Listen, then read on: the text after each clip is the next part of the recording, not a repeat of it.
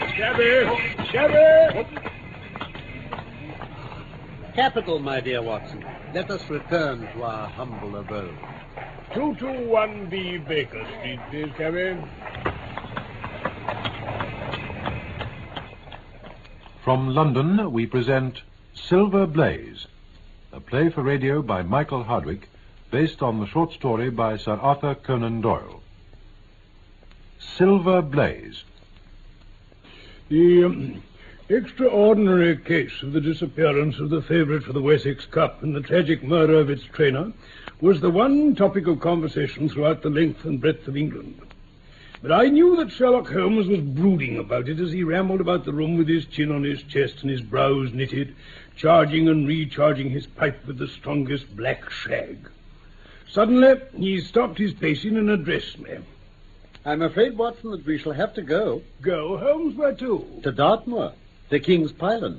What? I think we've just time to catch our train at Paddington. I presume you've already looked into this matter of the murder of John Straker and the disappearance of Silver Blaze. Well, I've seen what the Post and the Chronicle have to say. Have you formed a theory then, Holmes? At least I have a grip of the essential facts of the case. I'll enumerate them to you. Yes, do. I needn't tell an old racing man like you anything about Silver Blaze himself, need I? He's from the Ithonomy stock. Record as brilliant as his ancestor. Let's see, he'll be in his, uh, in his fifth year now. Correct?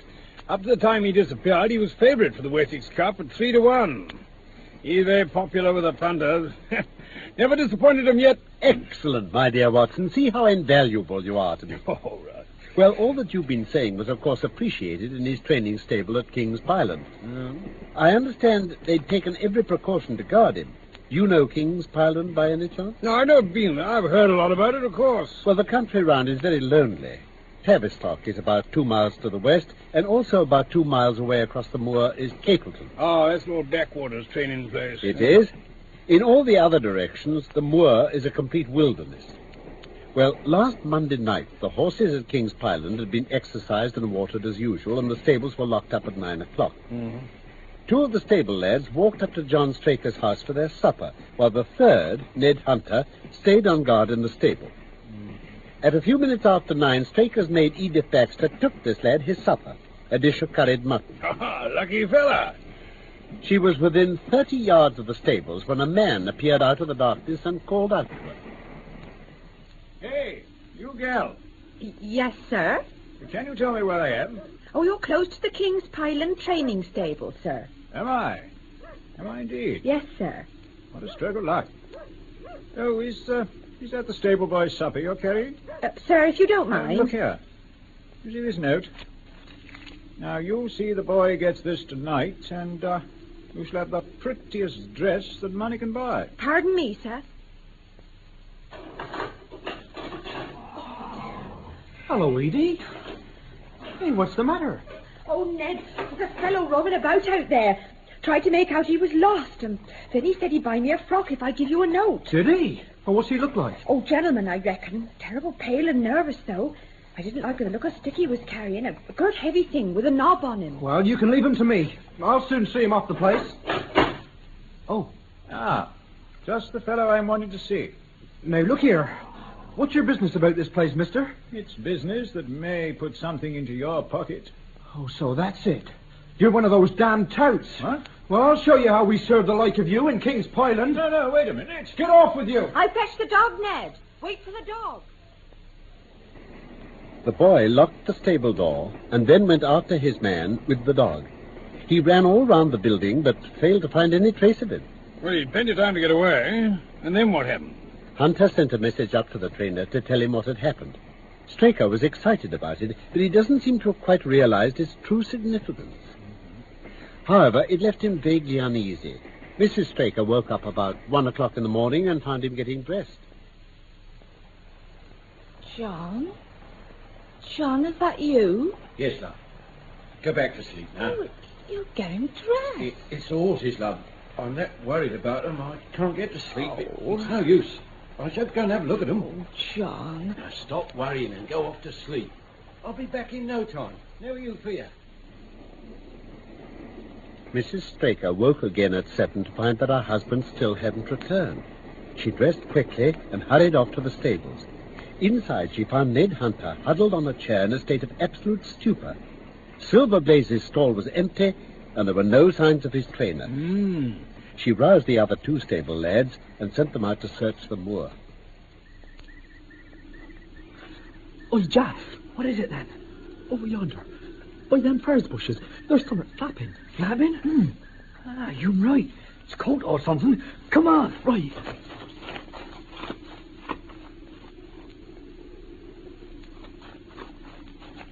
It's Master's coat hanging in the bush. See if there's anything behind in there. Right, Jack. Oh, my lord. What is it? It's Master. His head's been bashed in. Oh, look. He must have tried to fight an off. See the little knife in his hand? God. What's that in his other hand then?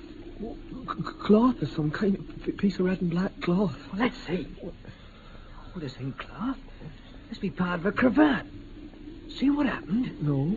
He tore it off the murderer in his dying struggle. Ooh. Edith Baxter, the maid, identified the cravat as having been worn by the stranger who had visited the stables the evening before. When Hunter recovered from his stupor, he was quite positive about it, too. What had happened to him, by the way, Holmes? Oh, he drank nothing. It's quite certain that the same stranger had somehow managed to drug his curried mutton. Oh. The remains of the curry were analyzed. They contained an appreciable quantity of powdered opium. Well, then, what about Silver Blaze?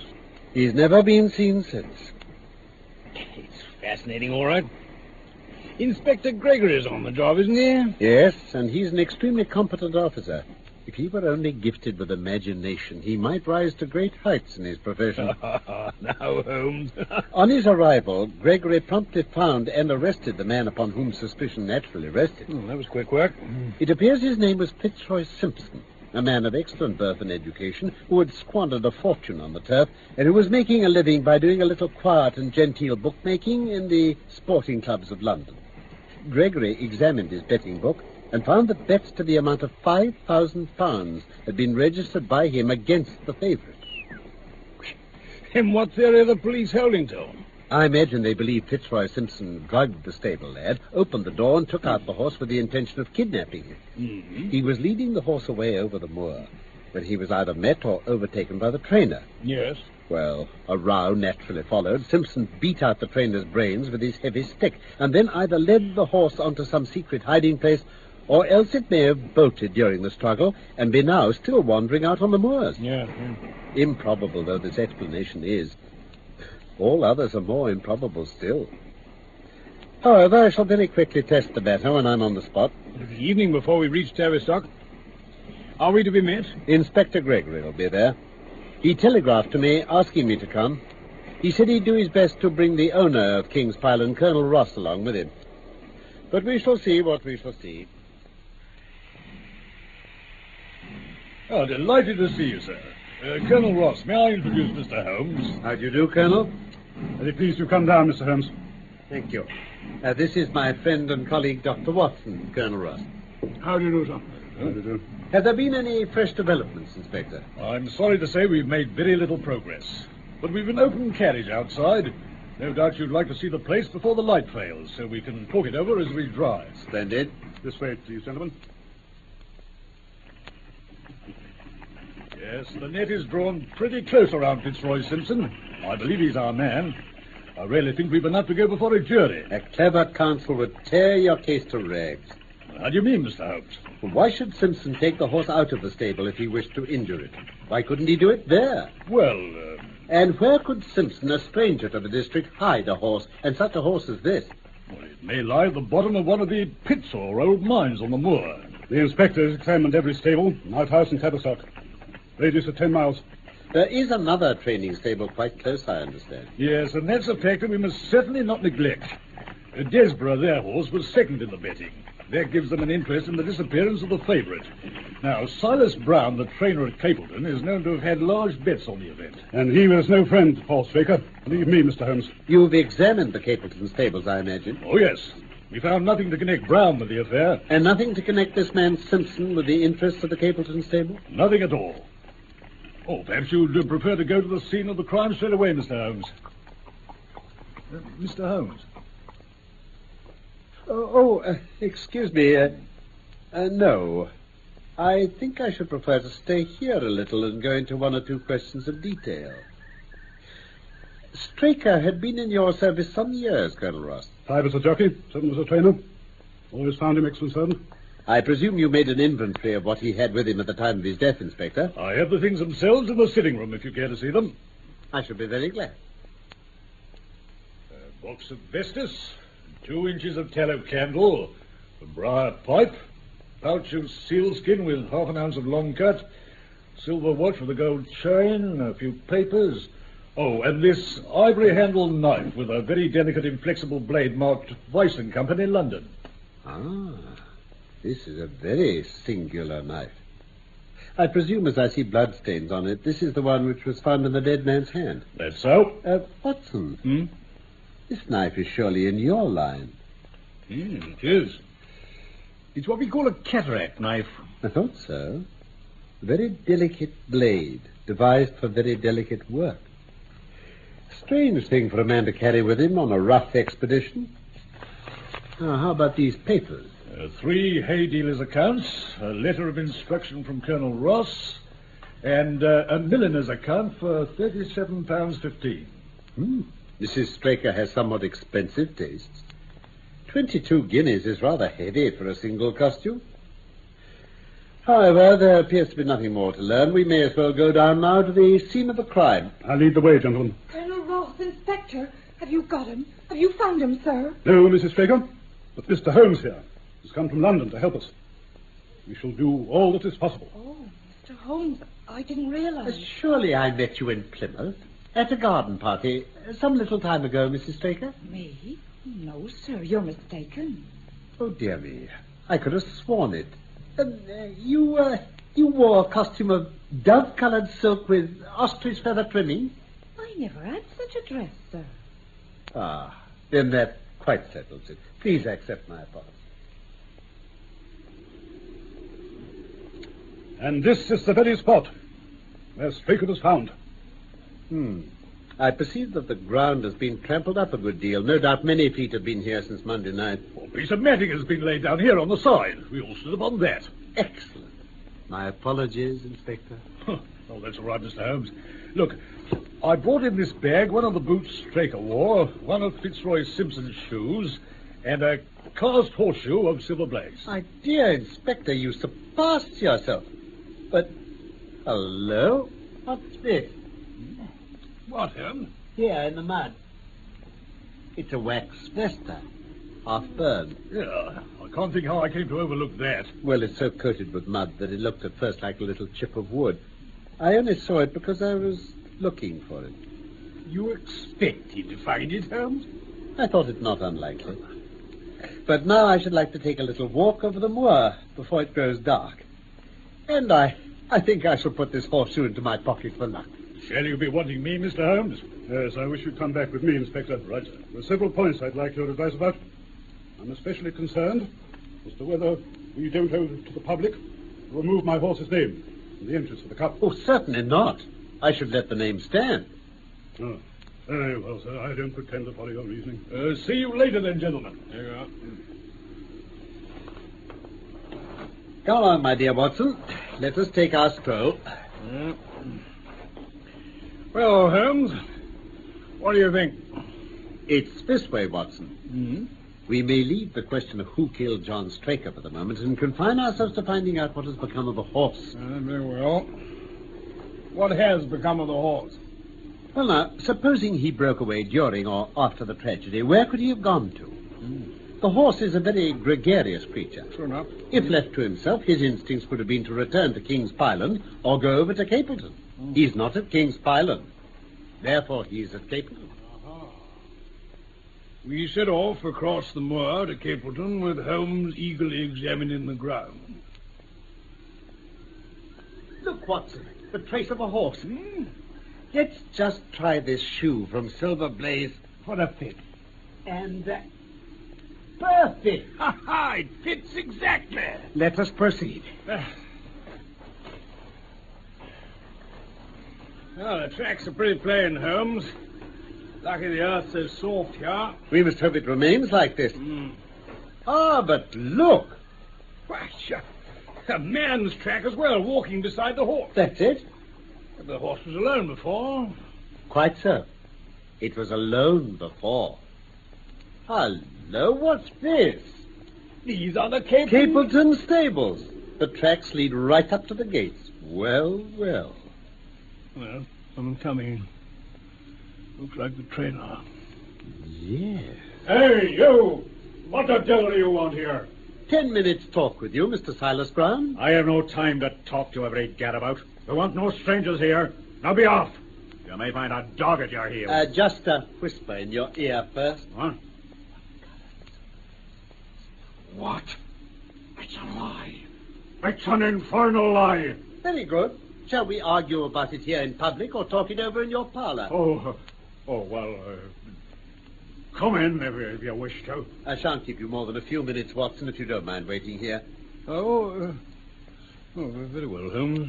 Now, Mr. Brown, I am quite at your disposal. Ah, my dear Watson. Say, Holmes, what has been happening? I never saw such a change in a man.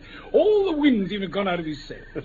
A more perfect compound of the bully, coward, and sneak than Master Silas Brown I have seldom met with. Uh, he has the horse, then? He tried to bluster out of it, but I described to him so exactly what his actions had been on that morning that he's convinced that I was watching Oh, him. excellent. Of course, you observed the peculiarly squared toes in the impressions, and that his own boots exactly corresponded to them. Uh, no. No. Well, I described to him how he found Silver Blaze wandering over the moor. How his first impulse had been to lead him back to King's Pyland, but then the devil had shown him how he could hide the horse until the race was over. Yes, but the Capleton stables have been searched by the police. Oh, an old horse faker like him has many a dodge. But aren't you afraid to leave the horse in his power now? He has every interest in injury. My dear fellow, he'll guard it as the apple of his eye. He knows that his only hope of mercy is to produce it safe. Hmm, Colonel Ross didn't impress me as a man who would likely to show much mercy in any case. The matter does not rest with Colonel Ross. I. uh, I don't know whether you observed it, Watson, but the Colonel's manner has been just a trifle cavalier to me. I'm inclined now to have a little amusement at his expense. Yes, but this is all quite a minor matter compared with the question who killed John Straker? And you all devote yourself to that. On the contrary, we both go back to London by the night train. Back to London? Oh, but Holmes. Not I- another word now. We must get on. The colonel and the inspector will be waiting for us.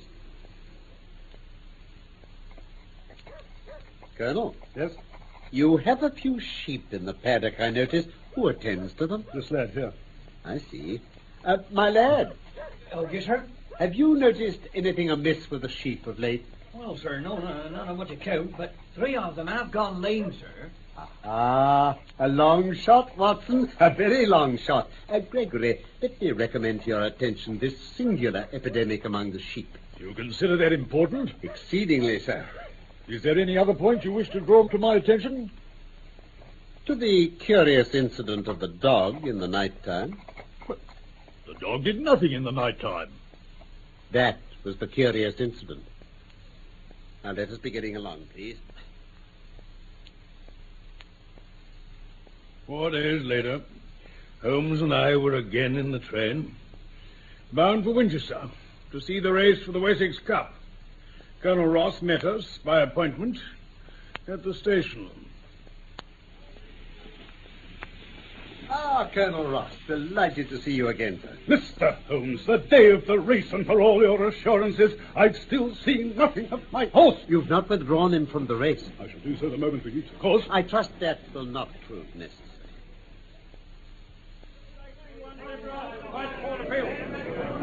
Excellently timed. The horses should be coming out of the paddock any minute now. What's that? What's that? Silver Bay's favorite? But this is ridiculous. He's not even running. Well, the horses are coming out onto the course now.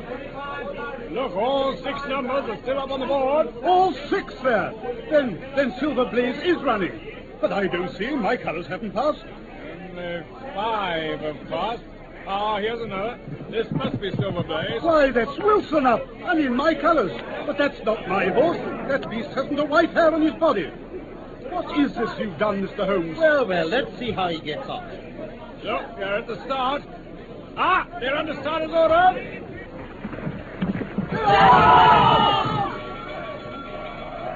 Excellent start. Capital, capital. There they are, coming round the bend. Who this isn't running too well? That's my horse moving out in front, if it is my horse. Desmond's coming up. Who's that lying third? That's Aris, Duke of Balmoral's, cousin to Yeah, yeah, Hopewell. yes, Just two of them in it, neck and neck. Please, come on, come on. No, no, look, look. Desmond's slipping back. You see? Ah, your horse is coming away, Colonel. Oh, by Jove, what a burst of speed. You've got six legs in front. He will, he Come will. on. Come on, come on. Come on, Come on, come on, Silverblaze. come on, He's come there on. in the front. Come on. Ah, Silverblaze wins. Silverblaze wins. My goodness, what a run. He's won. Oh, it's my race then. Oh, congratulations, sir. Oh, magnum to you, sir. Well, well, I confess, I can't make head nor tail of it. Mr. Holmes, don't you think you've kept up your misfit long enough? Certainly, Colonel. You shall know everything. Let's all go round and have a look at the horse together. Here he is. you have only to wash his face and legs in spirits of wine, and you'll find that he's the same old silver blaze as ever. You, you take my breath away. I owe you a thousand apologies, sir, for having doubted your ability. You've done me a great service by recovering my horse, but you would do me a greater service still if you could lay your hands on the murderer of John Straker. I have done so. You've got him. Where is he then? He's here, Here? Where? in my company at the present moment. Mr. Holmes, I quite recognize that I am under obligations to you, but I must regard what you have just said as either a very bad joke or an insult. Oh, I assure you I haven't associated you with the crime, Colonel. The real murderer is standing immediately behind you. I, you mean the horse? Yes, the horse. And it may lessen his guilt if I say that it was done in self defense and that John Straker was a man who was entirely unworthy of your confidence. Oh, but there goes the bell. And as I stand to win a little on this next race, I shall defer a lengthy explanation until a more fitting time.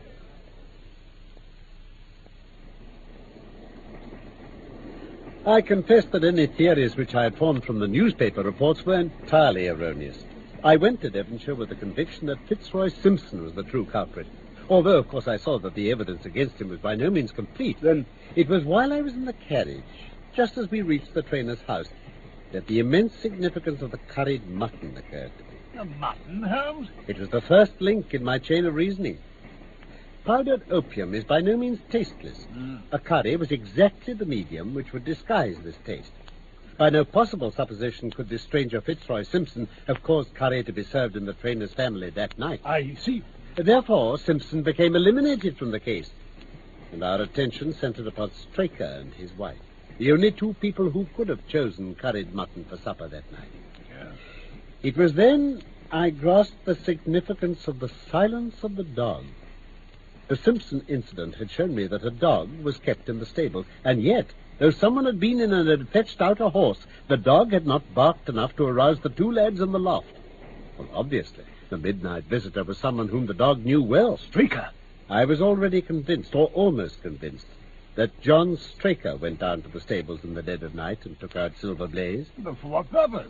For a dishonest one, obviously. Or why should he drug his own stable boy? And yet I was at a loss to know why. There have been cases before now where trainers have made sure of great sums of money by laying against their own horses through agents and then preventing them from winning by fraud. Sometimes it's a pulling jockey, sometimes it's some surer and subtler means. What was it here? I hoped that the contents of Straker's pockets might help me to form a conclusion. And did they? They did. You cannot have forgotten the singular knife which was found in the dead man's hand. Well? As Dr. Watson told us, it was a form of knife which is used for the most delicate operations in surgery, and it was to be used for a delicate operation that night. You must know, with your wide experience of turf matters, Colonel Ross, that it is possible to make a slight nick upon the tendons of a horse's ham which leaves absolutely no trace. Dreadful practice. Oh, A horse so treated would develop a slight lameness, which would be put down to a strain in exercise or a touch of rheumatism, but never to foul play. Villain, scoundrel. We have here the explanation of why John Straker wished to take the horse out onto the moor. So spirited a creature would have certainly roused the soundest of sleepers when it felt the prick of the knife. I've been blind, of course. That was why he needed the candle and struck the match. Undoubtedly. But in examining his belongings, I was fortunate enough to discover not only the method of the crime, but a clue as to its motive. What was it? The bill for the 22 guinea dress. What? I questioned Mrs. Straker as to the dress without her knowing it, and satisfied myself that it had never reached her. Quite brilliant, Holmes. Clearly, Straker was leading a double life and keeping a second establishment. From that time on, all was plain. Straker had led out the horse to a hollow where his light would be invisible. Simpson, in his flight, had dropped his cravat, and Straker had picked it up with some idea, perhaps, that he might use it in securing the horse's leg. Once in the hollow, he'd got behind the horse and had struck a light. But the creature, frightened at the sudden glare, perhaps, and with the strange instinct of animals, feeling that some mischief was intended, had lashed out, and the steel shoe had caught Straker full on the forehead. Wonderful, but wonderful. You might have been there. I confess, my final shot was a very long one. It struck me that so astute a man as Straker would not undertake this delicate tendon nicking without a little practice. Well, what could he practice on? My eyes fell upon the sheep, and I asked one of your lads a question which, rather to my surprise, showed that my surmise was correct. You've made it perfectly clear, Mr. Holmes. Ah, but this is Clapham Junction, and we shall be in Waterloo in a few minutes. If you care to smoke a cigar in our rooms, Colonel, I shall be happy to give you any other details which might interest you. You've explained all but one thing. Where was the horse? Ah. It bolted and was cared for by one of your neighbors. What? But I think we must have an amnesty in that direction. After all, Colonel, you would not expect me to betray the secret of so noble an animal as Silver Blade. That was Silver Blaze by Michael Hardwick, based on the short story by Sir Arthur Conan Doyle. Sherlock Holmes was played by Carlton Hobbs and Dr. Watson by Norman Shelley. Production for the BBC was by Robin Midgley.